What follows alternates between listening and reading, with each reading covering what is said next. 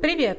Это Таня и подкаст «Активия тревожная». Подкаст, в котором я рассказываю о своих отношениях с бегом, спортом и собственной тревожностью. Если вдруг э, вы слышите, как лает собака, это собака моих соседей сверху. Она сегодня почему-то лает. Я ничего не могу с этим сделать. Поэтому давайте ей просто посочувствуем, потому что она, наверное, весь день сидит дома одна, и уже вечер, и она скучает. Сначала я как всегда, расскажу о том, что же я делала эти две недели. На позапрошлой неделе я на самом деле была человек-спортсмен, потому что я сейчас вам даже скажу, я пробежала 37 километров. А, да, так ли это много, Таня? Но кроме 37 километров я еще проехала десяточку на лыжах. Э, выдалась прямо отличная неделя, была хорошая погода, было не холодно, мы много бегали, а в выходные э, чуть-чуть похолодало и выпал снег. Мы поехали в парк, э, покатались на лыжах.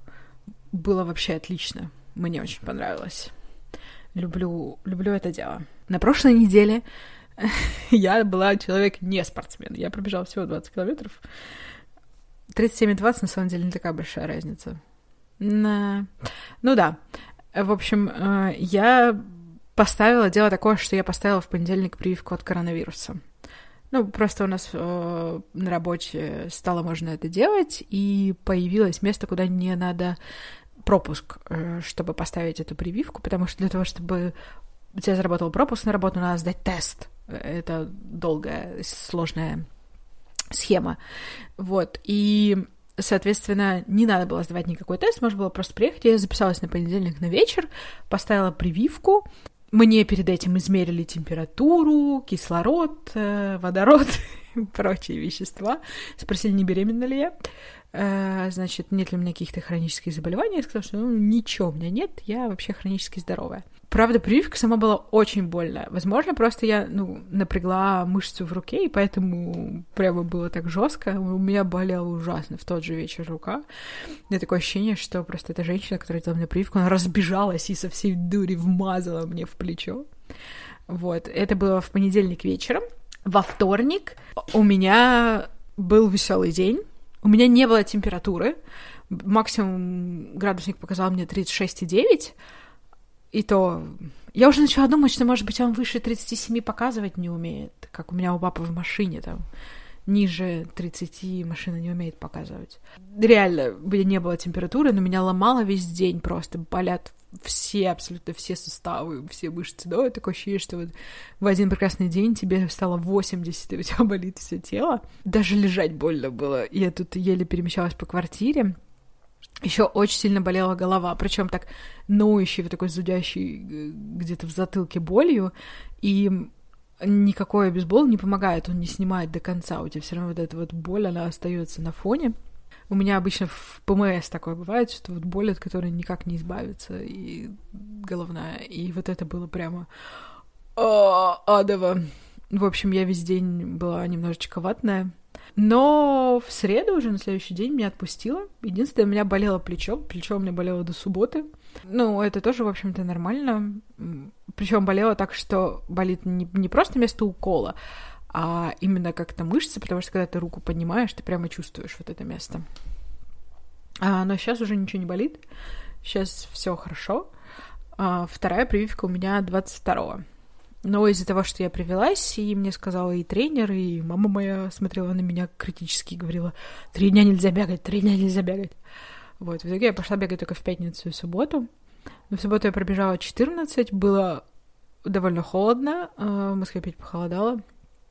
Вот, я под конец уже еще замерзла.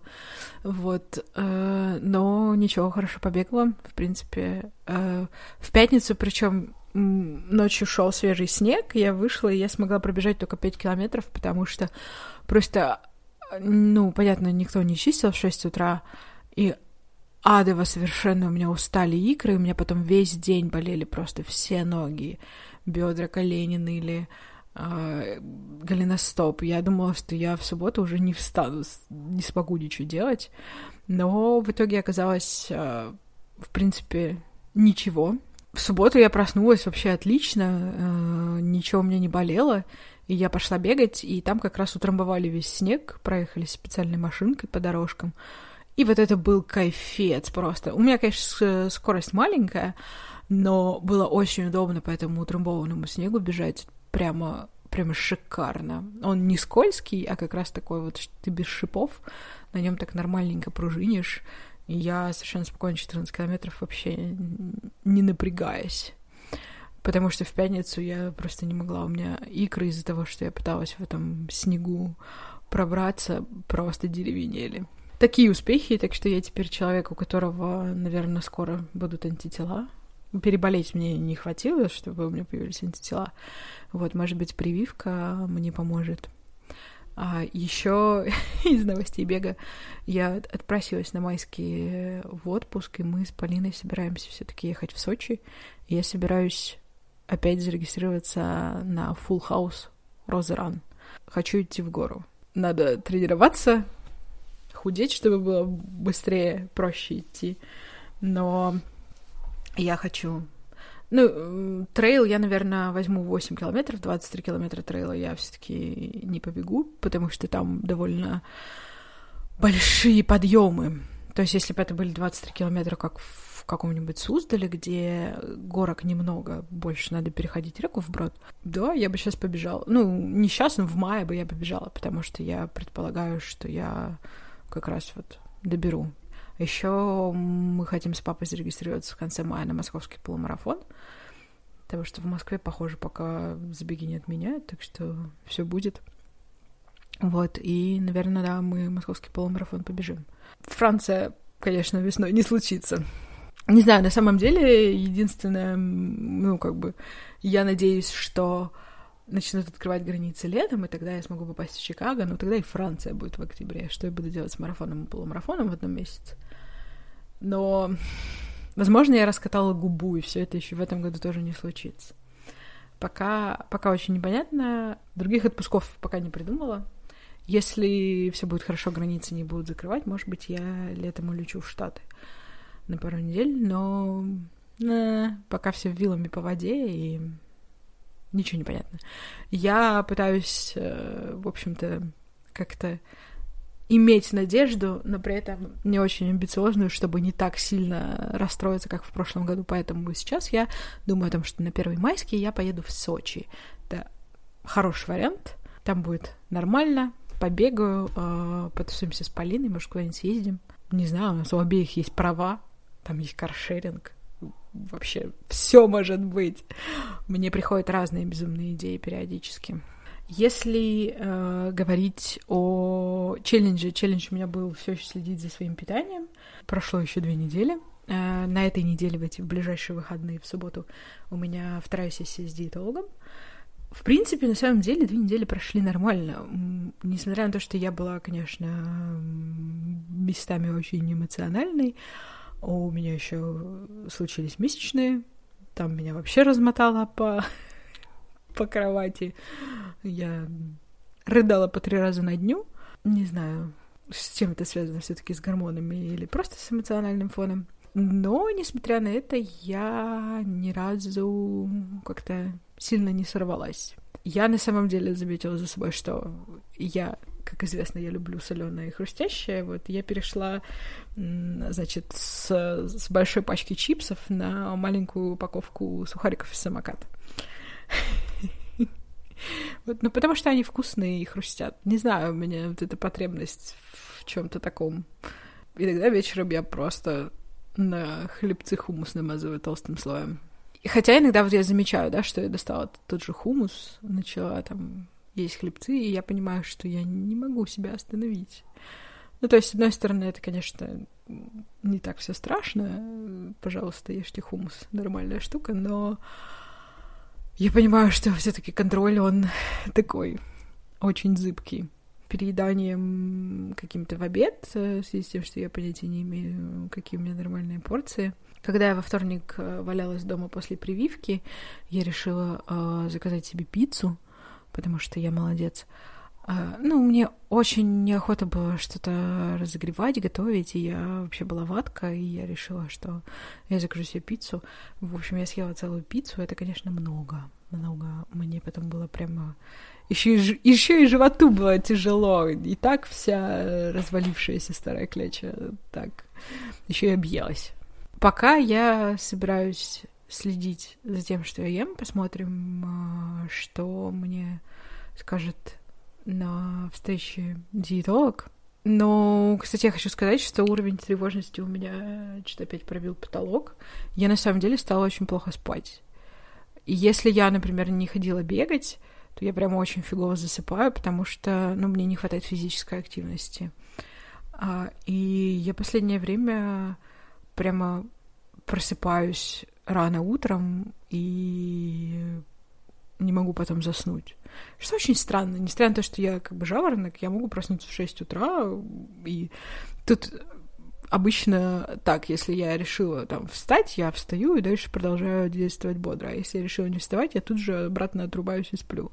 Так вот, э, версия обратно отрубиться и спать э, почему-то уже не работает. И это очень странно. Потому что зима, на улице все еще темно. Меня немного это смущает, потому что я привыкла к тому, что я хорошо сплю. Поэтому я думаю, что мне надо с засыпанием что-то делать. И ну, мы с психологом обсуждали такую тему, да, как, как укладывать детей спать. Нужно иметь обязательно какую-то рутину. Вот, и я пытаюсь себе это придумать, всякие, почитать книжку перед сном и так далее.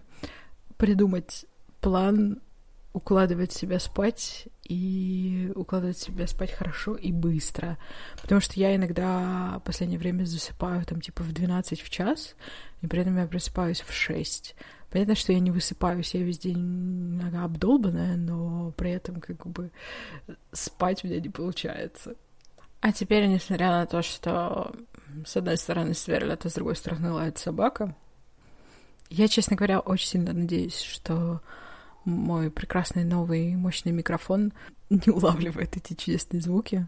Хотя недавно я редактировала другое аудио, и он прекрасно улавливает сирену за окном от скорой. Несмотря на то, что у меня закрыто окно.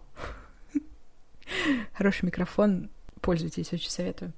И сегодня тема основная, про которую я хотела поговорить, уже давно обещала, и наконец-таки собралась, это расстройство пищевого поведения. У меня оно есть, и сейчас я постараюсь верхнюю уровню рассказать, что это такое, э, что есть у меня, в чем это выражается, что я делаю. Ну, что с этим сделать до конца я пока не знаю, так что узнаем э, вместе. И поскольку я собираюсь говорить о сложных и серьезных вещах, то я должна сделать два предупреждения. А, во-первых, я не являюсь врачом, и не имею никакого медицинского образования. Все мое понимание происходит из личного опыта, общения с психологом и чтения интернета. Если что-то из того, что я говорю, заставляет вас задуматься и вспомнить что-то похожее а, про себя, то, пожалуйста, обратитесь к специалисту с любыми заболеваниями, будь они физические или ментальные. Не нужно заниматься самодиагностикой, и тем более самолечением. Нужно обращаться к врачам.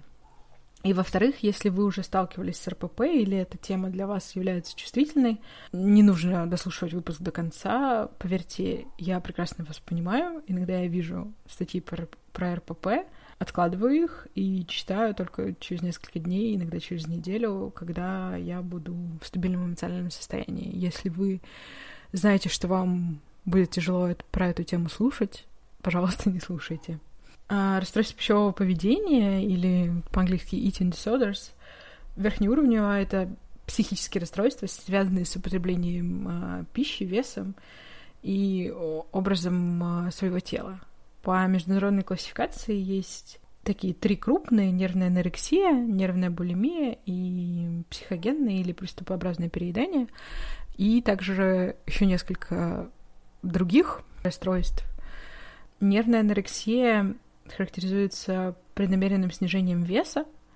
Чаще всего человек с анорексией одержим цифрой на весах или измерительной ленте и прибегает к строгим диетам и изнуряющим тренировкам, чтобы добиться идеальной фигуры. Если вы когда-нибудь видели ВКонтакте группу 40 килограмм, то вы примерно представляете, что это за диеты и какие это цели на весах. Нервная булимия, в ней тоже присутствует эта одержимость весом и своим внешним видом, но в ней, помимо тех диет, которые человек придерживается, э, наблюдаются еще приступы переедания, когда человек срывается, и он очень много ест за один прием пищи. Не даже не прием пищи, вот за один присест. То есть человек может просто очень много съесть, и эти приступы переедания после этого за ними идет э, вызов рвоты, прием слабительных или мочегонных, чтобы отыграть э, вот это съеденное. Иногда может быть э, очень активное занятие спортом, чтобы отыграть съеденные калории. Приступообразное переедание характеризуется приступами переедания в условиях стресса, грусти или скуки. А, чаще всего при этом наблюдается отсутствие чувства голода и потеря контроля над поглощением пищи. А, при этом также человек с приступообразным перееданием часто обеспокоен своим внешним видом и весом и испытывает после вот этих э, приступов переедания чувство отвращения и вины за них. Но тут надо отметить, что вот приступообразное переедание, э, оно как бы заканчивается на этапе переедания. То есть человек Э, у него есть приступ вот этот переедания, и после этого он не вызывает у себя рвоту, не там бегает э, ночью по стадиону и не пьет слабительные, чтобы избавиться от поглощенных калорий. Я, собственно, есть вот этот а, приступообразный переедающий, эмоциональный переедающий, и я сидела в свое время на разных безумных диетах, и там не ела после шести, и ела тысячу калорий в день. И для меня всегда эти диеты заканчивались тем, что я срывалась на вот эти вот приступы обжорства. Первый раз эмоциональное э, переедание меня накрыло, когда я писала диплом когда я училась в университете. Я там, конечно же, затянула до последнего момента, очень сильно психовала, и в процессе написания просто сметала всю еду, которая была в доме. Я прямо помню, как э, я сидела в выходной, писала диплом, э, и меня где-то в середине дня мама спросила, а ты осознаешь, что ты каждые 40 минут встаешь, идешь, заглядываешь в холодильник? И, честно говоря, я совершенно не, поним... не осознавала этого и не помнила что я ходила к холодильнику и искала, чего пожевать. Второй отчетливый эпизод у меня был перед тем, как я ушла со своей предыдущей работы. Мне ужасно не нравилась моя работа, и там был еще период, когда было много работы, и это был ненормированный рабочий день, и работать по 10-12 по часов, это продолжалось несколько месяцев, и мне было очень, очень скучно, это была очень скучная, очень нудная работа, которая меня раздражала, и я, честно говоря, я практически уверена, что у меня был ну, депрессивный период, какая-то там начальная слабая степень депрессии, потому что я просто помню, что это было ужасное совершенно время, мне не хотелось вставать по утрам, куда-то идти и что-то делать. И единственное, что, на что вообще у меня хватало сил, когда я приходила часов в 10-11 вечера с работы, это пожрать. Причем как бы мощно. И там, не знаю, не салатик навернуть, а батон с колбасой и сыром. На свою удачу я сменила работу и начала бегать. И уже через полгода я была совершенно другим довольным пирожочком, потому что я перестала работать по 12 часов, работа начала доставлять мне удовольствие, у меня стал более приятный коллектив, и у меня появилась физическая активность, которая тоже помогает справляться с определенным уровнем стресса, и уже через полгода я, в принципе, ничего не предпринимая, да, не садясь ни на какую диету, я похудела просто потому что, ну, я занялась, как бы начала заниматься спортом, и меня перестало тянуть прямо так сильно жрать. И где-то два года назад я снова сильно набрала вес, и начала, в общем-то, сомневаться во всем происходящем. Сначала я была у эндокринолога, а, сдала две страницы анализов на все, а, выяснилось, что у меня неприлично низкий уровень железа, И совершенно непонятно, как я функционирую, но это другой вопрос. Невероятно высокий уровень кальция, который непонятно откуда взялся. И но что у меня нет никаких э, там генетических предпосылок, ну, не тоже генетических, никакого нет, э, не знаю, дисбаланса, являющегося предпосылкой к набору веса. И после этого я обратилась к психологу, которая занимается РПП, и я вот уже полтора года с ней работаю с определенными перерывами, и вот о, с января я еще работаю с диетологом потому что э, работа с психологом, она больше направлена на предотвращение эпизодов, во-первых, да, э, предотвращение эпизодов и изменение своего отношения. И поскольку я все-таки хочу похудеть, э, потому что я хочу лучше бегать, но понятное дело, что не имеет смысла сидеть на каких-то диетах, потому что диеты, а, не работают, б, для меня точно не работают. Поэтому я решила заниматься с диетологом. Если говорить о работе с психологом, то мы с ней первое время я вела дневники питания, давала ей, она как-то смотрела, а, ну, как бы, что ей не нравится в том, как я питаюсь. В принципе, основная ее претензия была в том, что я питаюсь довольно однообразно, потому что, когда я работала в офисе, я обычно готовила на неделю там кастрюлю чего-нибудь и ела. В принципе, это меня устраивает, но с другой стороны, я понимаю, что когда я, там, не знаю, приду вечером домой в каком-то эмоционально нестабильном состоянии, э, из-за того, что мое питание не так разнообразно, меня может с большей вероятностью потянуть на что-то э, не очень... Я не люблю называть еду плохой. Что-то, что способствует набору веса, давайте так это будем называть. Я, потому что я люблю мой криптонит, это чипсы, попкорн соленый, всякие сухарики, вот все хрустящее и соленое, это прямо вау. На шоколад меня так не тянет. Иногда бывает, меня находят в ПМС особенно. А обычно мне надо именно соленого и хрустящего. И это, скорее всего, происходит как-то с детства, потому что в детстве я периодически была пухлой девочкой, и мои родители хотели меня похудеть. И в медиа довольно много вот этих всех посылов, что какую-то еду надо отработать, какая-то еда хорошая, какая-то еда плохая, что худой быть хорошо. А, это, кстати, очень интересная мысль. Я недавно тут э, слышала, что, в общем-то, если бы инопланетяне прилетели на Землю и значит, им дали бы, не знаю, подборку журналов «Космополитен», ну, чтобы они смогли составить свое представление о землянах. И в таком случае инопланетяне бы очень сильно, увидев реальных землян, удивились, потому что инопланетяне бы не знали о том, что бывают толстые люди, и о том, что большинство людей не белые. Вот. Это такая очень интересная мысль на тему медиа и того, что оно нам показывает. Я очень сильно за то, чтобы люди всех а, полов, гендеров, ориентаций, форм тела, цветов кожи и всего прочего были представлены. Потому что, на мой взгляд, это, во-первых, избавляет тебя от ощущения, что ты какой-то не такой. Потому что когда ты все детство пухленький, и вокруг тебя все худые, и тебе еще журналы говорят, что вот, надо быть худым, ты ощущаешь себя не таким. Это влияет на твое восприятие себя и твою самооценку. И в подростковом возрасте дети не умеют критически оценивать э, еще ничего. И они воспринимают все, что им показывает медиа, за чистую монету.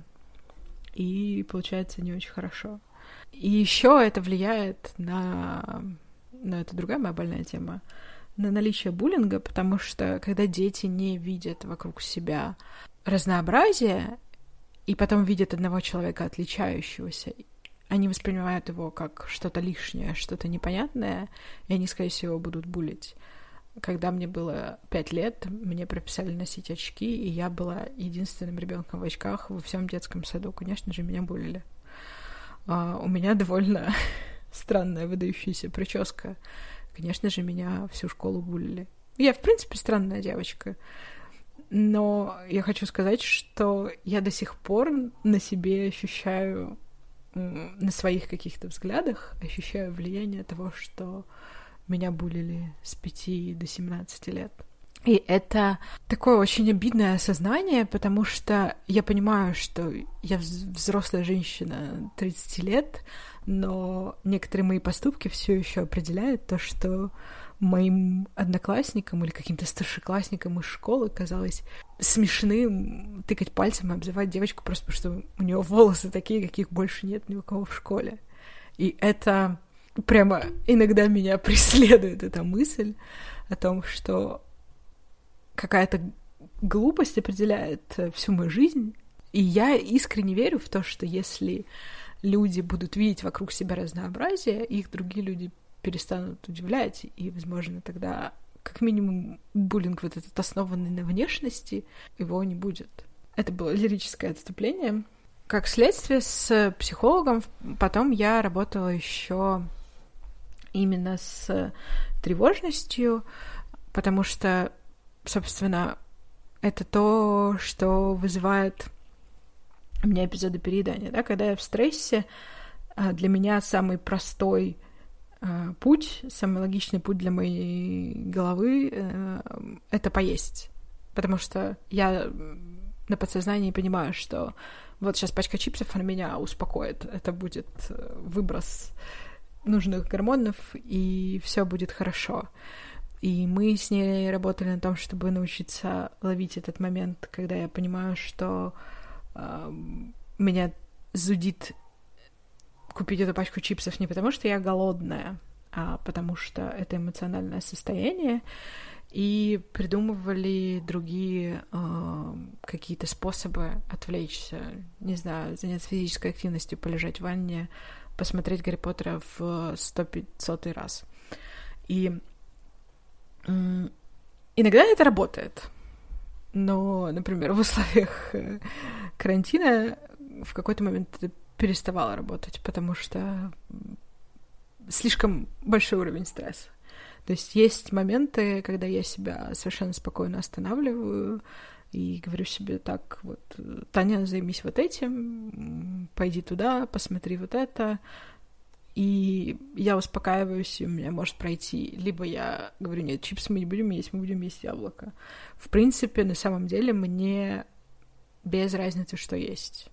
Если в доступе нет чего-то вот этого пагубного, я буду есть, что попало. Огурцы могу просто жевать от, от скуки. Бывает такое.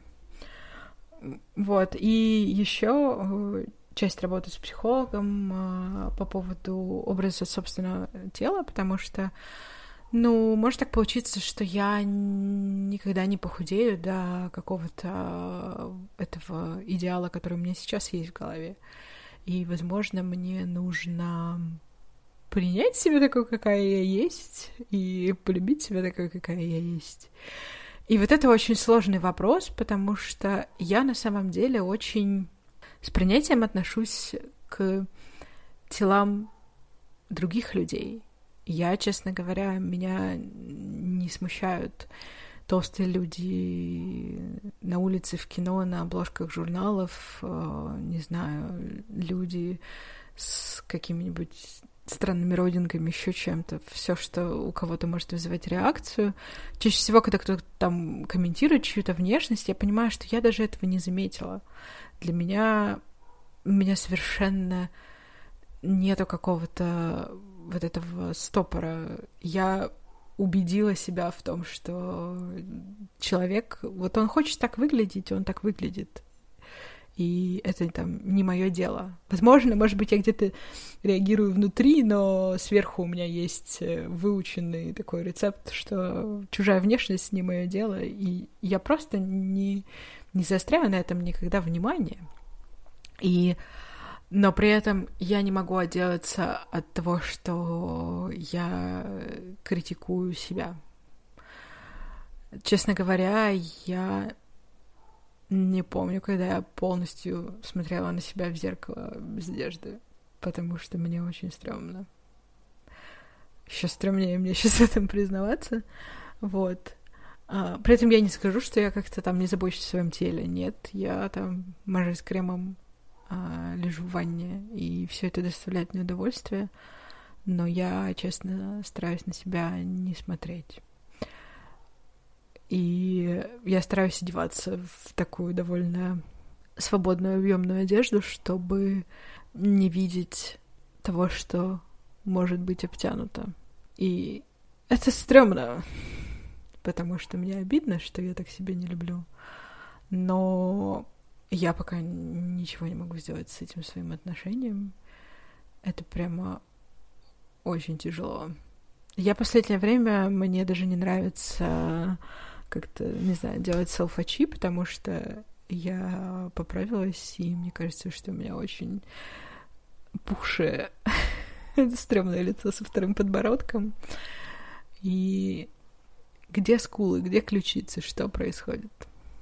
Вот, я не люблю фотографироваться в последнее время, особенно в полный рост, это прямо всегда меня очень стрессует. Я за это лето, мне кажется, фотографии с забегов даже не скачивала, потому что нет, я это будет ужасно.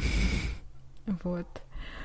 Еще с психологом мы заполняли различные а, значит, опросники. Вот если вы любите циферки, сейчас будет часть для вас.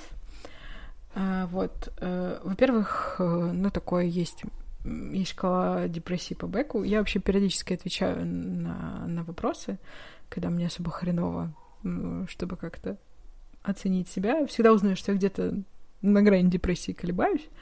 Вот. Э, но пока в нее не проваливаюсь. Еще я делала тест на уровень тревожности, который ожидаемо показал, что я очень тревожная девочка. Но, честно говоря, кто сейчас не тревожный? вот. Э, и, во-вторых, э, я заполняла несколько опросников э, по РПП. Первый из них The Cheating Behavior Questionnaire. Он я не нашла его в открытом доступе. Это какая-то серьезная научная работа, и, в общем, там нужно его откуда-то скачивать. вот, поэтому я вам не могу сказать, какие там у меня были цифры раньше и сейчас. Вот, а два других я нашла. Первый из них он называется EAT-26. Наверное, это EAT-26. Кто знает. Возможно, это какая-то аббревиатура. И он оценивает вероятность наличия РПП. А в начале, начале лечения у меня было 22 балла, что означает пониженную вероятность РПП. В декабре 2020 года 10 баллов, что означает низкую вероятность РПП. Но этот тест, он такой довольно странный. У него, во-первых, мне кажется, каждый день на него можно отвечать, получать разные результаты. Я тут перебивала ответы, и на некоторые я такая, я реально в декабре так ответила, что, что пришло мне в голову. Вот, и у него совершенно нечеткая шкала, потому что там всякие часто, редко, ну, как-то это так не очень понятно. А второй тест, который мне очень нравится, uh, EDEQ, uh, Eating Disorder и не знаю, что такое и questionnaire, состоит из четырех частей, и там в нем уже посложнее шкалы. А, значит, э, первая часть ограничения в еде и диета. Изначально у меня было 2,6 баллов. Норма не указана в, в том тесте, который я нашла, но по графику она где-то около 2,2. В декабре у меня уже по этой шкале оказалось 0,8. Так что я, как это сказать, прочистила свои мозги по поводу отношения к диетам. А вторая часть озабоченность едой uh, у меня была 3, стала 1,8, норма где-то 1,8. Ну, то есть, на самом деле, у меня, правда, стало проще намного отношение к еде. Я за эти полтора года много раз подумала и передумала, и пришла к убеждениям очень важным, мне кажется, о том, что еда не делится на плохую и хорошую, и не нужно себя как-то за еду корить и наказывать, потому что это не имеет смысла. вот. Третья часть э, озабоченность веса у меня была 4, стала 3, 4, норма где-то около 3.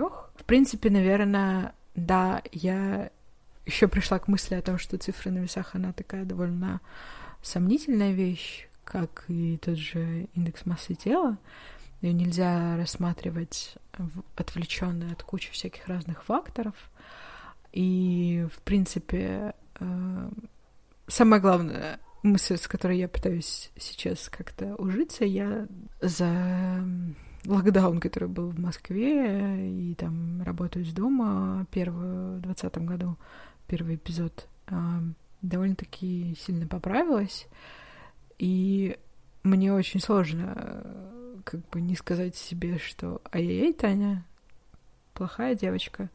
Но на самом деле дичайший стресс, и как-то, знаешь, почему я все время испытываю тревожность, спросила она себя, находясь, живя год уже в условиях глобальной пандемии и всего прочего.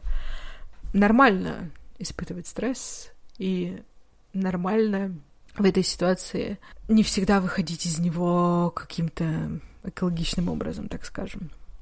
И четвертая часть, озабоченность э, формой тела, э, была 4,5, стала 4,25, э, норма где-то 3,5. Это вопрос, который у меня до сих пор очень сильно подвешен, потому что я воспитана э, быть озабоченной тем, как я выгляжу, и приравнивать физическую привлекательность к собственной ценности.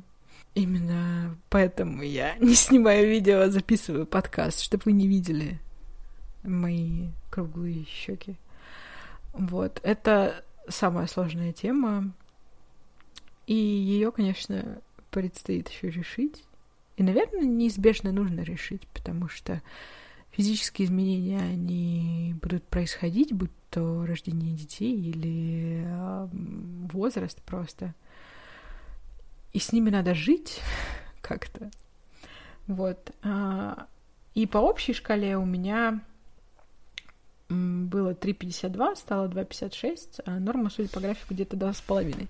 То есть теоретически я практически вписываюсь в нормального человека без расстройств пищевого поведения, но видно, что, да, у меня перевес. То есть вроде как-то озабоченность едой, диетами и там, не знаю, какими-нибудь упражнениями у меня нет, но при этом я собой все еще недовольна. А на самом деле еще работать и работать, Потому что, ну вот за последние четыре недели у меня был всего один срыв, и на самом деле срыв был такой интересный в том плане, что я купила себе пачку чипсов, я ее съела, и в конце концов поняла, что я думала, что я почти три недели их не ела, и вот вкус будет прям космический. А нет, не было такого. Но меня иногда прямо на эмоциях тянет а, чем-то похрустеть. И я пытаюсь себя выводить из этого как-то, не знаю, тут йогу на коврике изображать, но все равно, мне кажется, это такая стрёмная замена. Так что работать э, над этим всем и работать. Больше всего, мне кажется, надо работать над э, восприятием себя и отношением к собственному телу. Это самое сложное. Один раз у меня было домашнее задание от психолога мне надо было себя разглядывать в зеркало. А потом еще на работу. Я еще ходила на работу. Надеть что-то, что я обычно на работу бы не одела. И это было очень-очень сложно. На самом деле, самое сложное в том, что я прекрасно понимаю, что какие-то установки в моей голове, они возникли от того, что в детстве я начиналась, э, наслушалась всяких э, диет и прочего, и тебе говорили, вот, надо похудеть к лету, и вот это вот все. И сейчас самое сложное, когда я понимаю, что все это отвратительная мишура, которая просто только засоряет э, мозги. Сейчас мне очень сложно это все видеть и не приходить в дичайшую ярость, потому что мне реально, когда я вижу рекламу очередной какой-нибудь супер-друпер диеты «Похудей к лету», меня просто кровавая пелена застилает глаза, и мне хочется орать. Я помещу в, описание несколько ссылок на разные э, статьи по этой теме, разные истории от э, интервью там с разными людьми. Если у вас крепкая психика, вы можете почитать. Мне иногда плохо становится, когда я это читаю. Я понимаю, что мне, наверное, еще повезло, потому что ну, такой как бы критерий, да, когда меня психолог спрашивает, первый раз а мы обсуждали, и она говорит, а вы никогда не вызываете рвоту? Я такая, нет. И прямо видно, что у нее в, в глазах свет появляется, потому что понятно, что булимия — это куда более сложный вопрос. И я на самом деле пробовала раза два, у меня не получилось. И потом как-то я отказалась от этой идеи, потому что все равно это плохо вписывается в мою картину мира. Как-то мне показалось, это все равно против логики. Вот, но попытки у меня были, но они были неудачные, поэтому все-таки я этим не занимаюсь в итоге. И еще такой хороший источник позитивной информации — это канал в Телеграме uh, Body Neutral Zone. Он говорит даже не про бодипозитив, да, где мы там говорим все, что бодипозитив — это восприятие, что вот любое тело прекрасно, а боди-нейтральность — это восприятие тела, что тело — это тело, отстаньте от него. Пусть оно будет таким, какое оно есть. Я дам ссылочку. У них был недавно потрясающий совершенно а, пост про то, как говорить со своей дочерью о ее теле, не допуская вот этих каких-то оценок и каких-то плохих мыслей. Очень классный, меня прям до слез растрогало. Спасибо большое, что вы меня послушали. Странный, конечно, получился выпуск. Может быть, я еще что-нибудь структурирую и вернусь с какими-то новыми мыслями. Подписывайтесь э, в Инстаграме, активе нижнее подчеркивание тревожное. Подписывайтесь на подкаст на всех платформах, на которых он есть. И до встречи через две недели. Пока!